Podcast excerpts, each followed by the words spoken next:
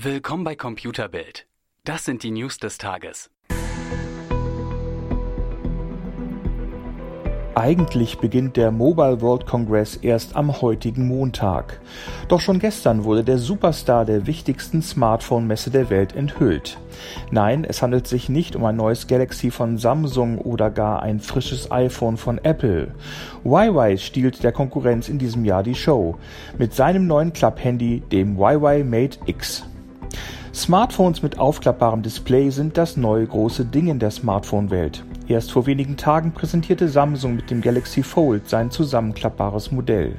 Doch im Vergleich zum Mate X von Huawei wirkt das Galaxy Fold fast schon wie ein Gerät der vorherigen Generation. Denn Huawei macht vieles ganz anders und auf den ersten Blick auch besser. Beginnen wir beim Display. Während das Galaxy Fold nur auf 4,6 Zoll bei normaler Nutzung und 7,3 Zoll im ausgeklappten Zustand kommt, bietet das Mate X im Standardmodus schon satte 6,6 Zoll. Faltet man das fast rahmenlose Display auseinander, so stehen sage und schreibe 8 Zoll nutzbare Displayfläche zur Verfügung.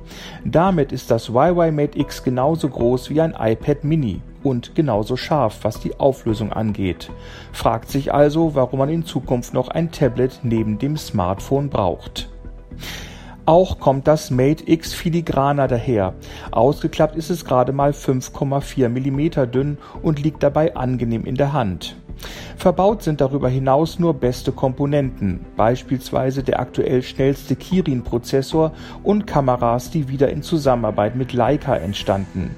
Und das Huawei Mate X besitzt bereits ein 5G-Modem, ist also fit für den bald startenden LTE-Nachfolger.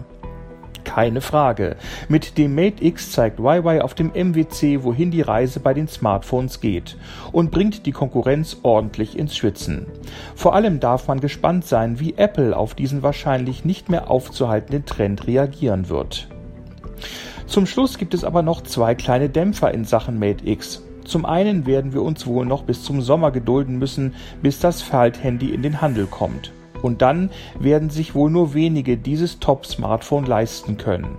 Denn Huawei ruft wahnsinnige 2299 Euro für das Mate X auf und verkauft damit das bislang teuerste Smartphone der Welt. Mehr auf computerbild.de, Europas Nummer 1 in Sachen Technik.